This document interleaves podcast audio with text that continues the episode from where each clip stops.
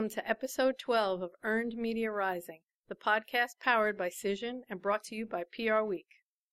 I'm Bernadette Casey, executive editor of PR Week, and I'll be your host for this episode focused on how public, re- public relation pros are changing the narrative to meet the demands of the current media landscape. Joining me today, I have Nadine General, Vice President, Agency Nonprofit Services for Dixon Schwabl, Sandy Cross, Senior Director of Diversity and Inclusion for PGA of America. Thank you, Nadine and Sandy, for joining me today. Thank you, Bernadette. It's great to be here. Thank you for having us. I think it's fair to say that, you know, the media landscape has changed more in the last 10 years than it's probably changed in the last 30 before that. Um, there are so many different platforms uh, that we can communicate on. Uh, there's the disruptions in the industry, such as uh, the fake news phenomenon, you know, citizen journalists.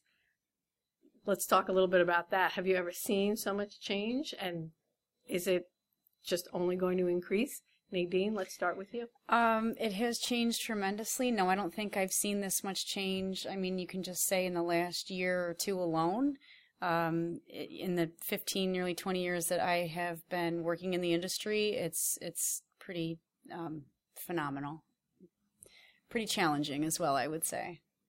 I would echo that as well from a diversity and inclusion perspective.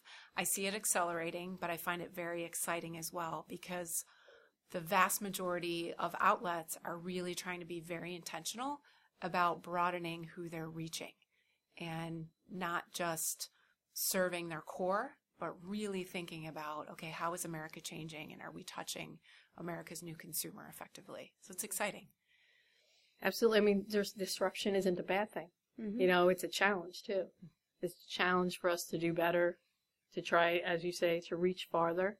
Um, it's better for connecting audiences and, and brands. I mean, we've never had a better opportunity to connect with our audiences. Absolutely. Being a journalist myself, I know that I often read and often feel um, that we often don't have the resources that we used to. You know, journalists are stretched very thin these days. Um, how can PR pros play a more crucial role in terms of helping today's journalists? Yep, um, I would say uh, to your point of just being stretched so thin and wearing so many hats and um, really just being inundated. I mean, there from the the sources are just endless now of um, areas that you're getting um, I guess, pitched and reached and, you know, targeted uh, between the social and digital front, uh, let alone traditional, whatever um, the platform is or outlet that you're working in. It's not just that one silo. I think it's critical for publicists to really serve as a partner to journalists today. Uh, you know, you had started this podcast off talking about or just mentioning fake news. Um, and then I had just mentioned cutting through the clutter. So, really being able to serve as uh, a partner to help validate, to help source, to help offer up credible sources. And I'm looking at Sandy as I'm saying that. Um, we're spending the day here in New York on uh, sides, helping to just um, establish the rapport and the relationship. And I think that's how it starts too. To uh, again, kind of cut through the clutter. And I hate to keep to keep using um, that reference or beating a dead horse on that, but um, you know, journalists are busy, and so they're not only um, having to find their own uh, source their own stories, find their own sources, but um, really having to fact check, you know, on their own. So to be able to have a publicist help come in and say, "Hey, I have a thought leader. Uh, this is the credibility that she serves, and she's a 20 plus year veteran in her industry. And you know, could we at least just have a seat at the table to see if it's something that you would consider from this organization, uh, news story, uh, some content, what have you." And that type of role, Bernadette, is critical to us at our organization at the PGA of America. We have a relatively small team, about 260 employees. Great communications and PR team, but they're small. So to have an agency partner or partners plural, including Dixon Schwabl, being out ahead of it for us and sussing out the new opportunities, the new avenues, the new angles, what's credible, what's not, and doing that vetting process for us is critical. It's not something that we could do on our own. We just don't have the bandwidth, uh, financial resources, human resources to be able to do that. So it's a critical role for us to be able to rely on public relations agency partners to, to lead that charge for us and keep us looking ahead and, and being on the leading edge. And to your point, Sandy, um, sometimes today it's all about being first without necessarily being right. And some of the words you use there, you know, vetting and credibility. I mean, that's more important than ever. Um, that's not always the pro- priority of different sources out there. Um, and Nadine, you mentioned that you and Sandy were doing, you know, the face to face. And despite how much that has changed, though, bottom line is face to face is still, I think you would agree, absolutely Kate. There's nothing like it. And from a diversity and inclusion perspective, it is critical for us to get it right. We can't afford a misstep. One misstep, and we've all seen as consumers what has happened across corporate America. One little misstep, and and you're done. Mm-hmm. So it's it's just unbelievably critical, and, and the foundation of inclusion, as you all know, is that relationship building. Mm-hmm. And to your point, Bernadette, in person, there's nothing like it.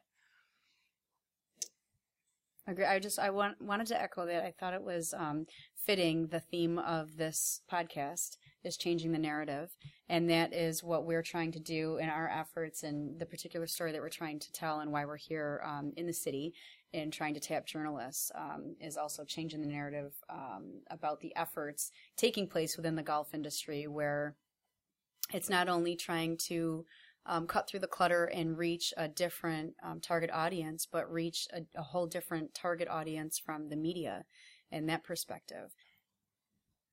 To follow on that point, Bernadette, I think we're really trying at the PGA of America to evolve the workforce of golf. And as you may know, those that play the game of golf right now, it's it's still pretty demographically homogenous. And we have to evolve who works in the sport of golf and who delivers golf from a media perspective. If we don't evolve who works in golf and, and, the composition of the media that delivers the story, we will struggle to grow the sport in the way that we want to. And when I talk about the workforce in golf, that includes the media, the journalists, the PR professionals, social media bloggers, all of these individuals that touch how we deliver golf's message, they have to evolve from a diversity standpoint. I just thought that was important to share. Mm-hmm. Absolutely, I think, and that you're right, uh, Nadine. That does bring us to, you know, the question of how PR and comms pros are doing in terms of expanding their reach to the necessary different types of media. I mean, I think it is very important uh, to break down the silos uh, in terms of audience. How do we feel? Do we feel PR pros are doing well at that? Are they sort of gaining ground doing that? Where in the life cycle are we? Are we getting good at it? Are we starting out? It's not, you know, it used to be kind of this bandwagon or a sensitive topic, and now it needs to be ingrained and ingratiated in everything. It's, it's, you know, just as much as I can sit here and tout and say every organization or company needs public relations. Well, and again, here, kind of leading back to the theme of the, you know, changing the narrative, um, the reach and depth and breadth, just like what we're trying to do with the PGA's message, needs to look like the face of America today. And so you need to reach all those different audiences uh, on those different mediums and uh, have the approach of reaching um, the consumer and you know the readership or, or however they're receiving or consuming this news. You know, regardless of the platform. Um, so I think that you have to be mindful, and I think that you have to lead with the story, right? And that's about the people. And then the organization or the company is the overlay to whatever um, comes of that. So I think that's where it's kind of in the changing pace of the industry as well. It's not just about, um, you know, if you can get a roundup, that's fantastic. Now, what kind of long are the days gone, I guess. Not necessarily completely gone, but you know, we talked about New York Times before we kind of turned the mics on and you don't just get a feature or a spread anymore. It's more challenging. Right. You have to be mindful of um, this, the story, the approach, the people, the end result, the end audience. And then also, I have to be mindful of being um, inclusive of my client. You know, that's who I am at the table for. So it's um, it's an interesting dynamic, I think. And also, too, I think about our championships. We own and operate some major championships the Ryder Cup, the PGA Championship, the KitchenAid Senior PGA Championship, and the KPMG Women's PGA Championship. But as we take those major championships into communities across America, it's critically important for us to have an advanced team from a PR perspective in that community on the ground. So the KitchenAid Senior PGA Championship, which is going to be hosted in Rochester, New York in the spring, Dixon Schwabl is on the ground in advance for us, building relationships in the community, telling that public relations story. Because the last thing we want to do as an organization is come into town, build the championship city, quote unquote, take the money and run. Like we want to leave a very meaningful, impactful, sustainable impact in that community with the help of Dixon and have that community want us to come back. And we are coming back. We have plans to come back. So the PR piece is is critical. It's a critical part of that fabric for the community relations, authentic community relations that are sustainable as we cycle through these cities. And we just we don't want to have a one and done roadshow. Right. Always comes back to relationships, doesn't it? Mm-hmm. Absolutely.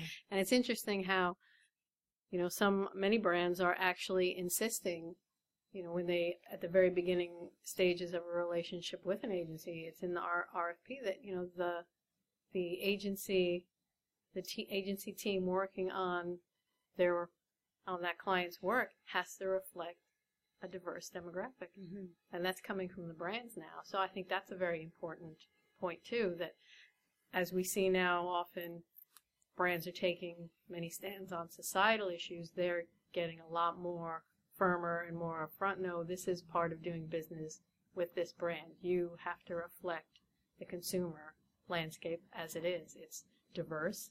It's you know transgender. It's LGBT, um, men, women, different uh, nationalities, and so I think brands are dropping that a lot. Absolutely, because if your agency partners don't reflect that composition, they will be less effective in advancing your work in that community or on that initiative. And I think um, we kicked off the conversation with, you know, the media landscape. So I think, you know, there's the ba- basic question, you know, what is ethical journalism? But I, has it, will that ever really change? I mean, I know the way we, the way it is delivered changes, who it's delivered by changes. What does ethical journalism mean to you? Authenticity, integrity, transparency. Um, I don't think that that should ever change. I think it's start, starting to become distorted because of fake news or, you know, people having less, um, oh, I guess, how do I phrase it? It's, it's just more challenging to know, you know, what you're reading. Is this, is it real? Is it true? Is it, you know, who is the source? Um, but I don't think that the ethics of journalism or public relations, you know, they align and go hand in hand, and um, they shouldn't change. And I think that kind of goes back to our first how we kind of kicked this show off, and it's critical for publicists to be able to support journalists to help um, add that extra layer, or you know, kind of more safety numbers, if you will, and just substantiate. Um, I'm coming at you with a credible source. You're going to produce a credible story, it's such an interesting time and a bit of a conundrum because with Generation Z being such digital natives, they are almost all journalists in their own way or in their own minds because they have their mobile device in hand 24 7 and they are capturing and sharing things left and right. So, how do you identify what's authentic, credible, maybe crafted or created or filtered or altered. It's it's really difficult. So you need professionals mm-hmm. to be that watchdog, if that's the right mm-hmm. word for you, and again do the vetting and be ahead of it and help you out. And going back to what you mentioned, Sandy, about you, you know twenty somethings and younger, certainly we have all heard the the impact an influencer has on a younger person, and and that influences were very much the rage. Then there might have been a little bit of a bump um, because there was some discussions about transparency where influencers revealing if they had been paid to promote a product. But what role do influencers play in PGA's brand strategy? They're very important. I'll use the example of PGA Junior League Golf, which is our signature youth program under our foundation, PGA Reach. And we leverage ambassadors to ambassadors and influencers to really advance that that strategy. So whether it's Michelle Wie or Rickie Fowler or other emerging stars from other sports that represent multicultural communities, LGBT community, individuals with disabilities, we are bringing those influencers and those ambassadors to bear on programs like PGA Junior League because they have voices and influences and reach in communities that we don't. So they are critical from an influence standpoint to help us bring more youth, more girls, more youth of color into programs like Junior League and ultimately into golf's pipeline. Whether you're playing, whether you're working in golf, golf business, golf media, we need to diversify who's coming in and have them all look more like America. And influencers influencers are critical to that. And Nadine, I think we've seen influencers evolve a lot uh, there's also discussion about maybe we don't need an, an influencer that has a million followers. Maybe a brand just needs sort of a core thousand who will mm-hmm. who they would consider sort of real key core type A uh, consumers of their brand. Is is are influencers? Are you finding influencers are as important as they have been? Um, how have they evolved in your opinion? Yeah, um, I definitely do, and I think it's interesting that you bring up the micro versus macro influencers, and we're working with all um, kind of both sides of the house, and really, it's that importance, um, you know, uh, in the word of mouth is huge, and that's the it's the reason for it. So I think is it's very important to identify the right individual um, who aligns with your brand, but you still give the flexibility and freedom to be themselves because that's why they have those followers. So, to your point again, if it's, you know, it's interesting to see if you have the hundreds of thousands of followers like the Kardashian style, but also if you have the, you know, thousand under, um, it's obviously obviously going to be a little bit more targeted niche. You're going to find that those followers are probably going to be uh, more so the consumer that you're looking for and targeting in that specific audience that you're looking to reach.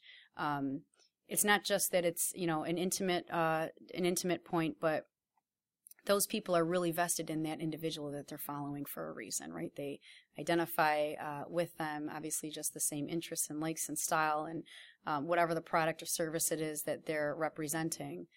So I think it's interesting to see uh, what makes the most sense of you know whatever particular influencer, that micro or macro um, influencer that you that you end up uh, working with. I think the strategy is same behind both or regardless of which you know whether you go large or small or however um, however you scale it. And uh, what we found to be most successful is again it just you know as true as the most important part of public relations is the relations it's the relationship and establishing that relationship. I mean they're people you know and they're not just representing um, kind of the the company or the brand or the outlet or publication um, that's employing them. This is they may be self-employed, but this is their true self. This is their true brand. So it has to be on brand with who you know their true um, their true self is. I mean, you can go and give collateral or um, a product to somebody and say, "Hey, uh, I need you to wear it this way and style it with this," and you know, be really selective. But your their followers clearly are going to see through that. Hey, that's that's not who he or she is or does. Um, so it's important in the strategy to let them have the flexibility, which I think can be a little um, daunting maybe for some clients or some publicists to you know you're kind of relinquishing their c- control or oh my gosh what happens if they take this off brand? But it's a risk you're taking. But again if, i think if you start and establish the right rapport and relationship and identify um, that you're working with somebody that is really on brand and you know has the same followers that your brand does or at least the same representation uh, that it should be a pretty safe relationship and uh, and partnership Let's wrap up today's podcast on the subject of diversity and inclusion. Uh, Sandy, if you could maybe share with us where PGA is in terms of its journey towards diversity and inclusion. Oh, and thank you for asking, Bernadette. I really appreciate it. we really aspire to have a game and a workforce and a supply chain across the golf industry that mirrors America. And we're making some really meaningful strides. I've, I've really embraced, and our team has embraced the idea of micro moments of inclusion. These micro moments of inclusion really add up over time and become meaningful. But we still have a long way to go. We are laser focused on building the youth pipeline through PGA Junior League. Again, bringing more youth, more girls, more youth of color into the sport of golf. Laser focused on diversifying the workforce. There's 2 million jobs in golf in America. It's an $84 billion a year industry. So creating those pathways and opening the portal for individuals from diverse backgrounds to have a career in the business of golf. You don't have to play the game. You don't have to know anything about the game. I came into it with no background and have had a beautiful career. And then also the supply chain, this $84 billion a year industry. How do we make sure that minority owned, women owned, LGBT owned, disabled owned, and veteran owned businesses have an opportunity to be at the table and bid on procurement opportunities? That's going to really help create a vibrant game for decades and centuries to come. And that's what we want to do. We want to grow participation in the game and serve our 29,000 PGA members who work across America at, at golf facilities. So we're getting after it. It's a very awesome goal. Thank you. Um, I would like to thank Dixon Schwabl's Nadine General and PGA's Sandy Cross for joining us on the podcast today and for sharing their insight.